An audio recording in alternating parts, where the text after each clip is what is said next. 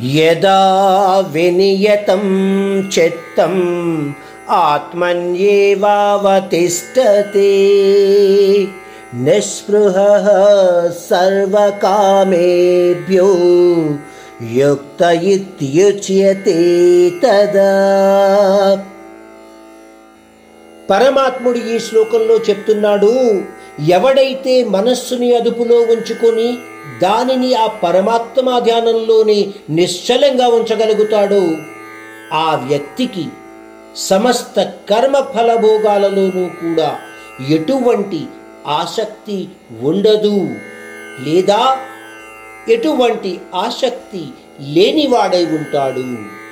ఇంకొక రకంగా చెప్పాలంటే ఏ వ్యక్తి అయితే తన మనస్సుని ఆ పరమాత్మ ధ్యానంలో నిమగ్నం చేయగలుగుతాడో అటువంటి వ్యక్తికి బాహ్య ప్రపంచ విషయాలతో ఎటువంటి సంబంధము ఉండదు. అటువంటి వ్యక్తిని మనము యోగ సిద్ధి పొందిన వ్యక్తిగా కూడా చెప్పుకోవచ్చు. ముఖ్యంగా మనము అర్థం చేసుకోవలసిన విషయము ఏమిటంటే నిశ్చలమైన ధ్యానం ద్వారానే యోగ సిద్ధిని లేదా పరమశాంతిని పొందవచ్చు. మన నిత్య జీవితంలో మనము ఎక్కువగా ఏం ఆలోచిస్తూ ఉంటాము? ఎంతసేపు పూజ చేశాము? ఏమేమి పూజలు చేశాము? పూజలకు ఎవరెవరిని పిలిచాము? వాళ్ళందరూ వచ్చారా లేదా?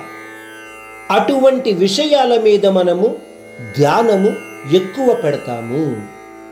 అతి తక్కువగా ఆలోచించేది ఏమిటంటే ఆ చేసే పూజ మీద లేదా మీరు కొలిచే దేవదేవుని మీద కూడా ఎటువంటి కోరికలు లేకుండా నిశ్చలమైన మనస్సుని మీరు ఎంతసేపు నిలపగలుగుతున్నారు?